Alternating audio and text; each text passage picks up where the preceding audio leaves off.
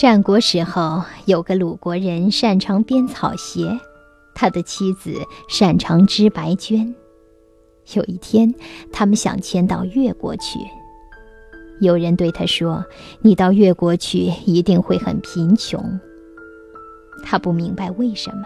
朋友解释：“草鞋是用来穿着走路，但是越国人习惯于赤足走路；白绢是用来做帽子。”但是越国人习惯于披头散发，你们的长处在越国用不着。还有一个寓言故事，大意是一把坚实的大锁挂在门上，一把铁斧费了九牛二虎之力都无法把它撬开。钥匙来了，他瘦小的身子钻进了锁孔，轻轻一转，大锁啪的一下开了。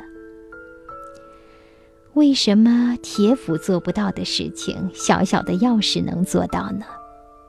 因为钥匙才适合这项工作。这两个故事都告诉我们，一个人要发挥其专长，就必须适合社会环境的需要。如果脱离了社会环境的需要，他的专长就会失去价值。法国著名的作家塞尚从小就爱好绘画，可是他经营银行的父亲却希望儿子继承自己的事业。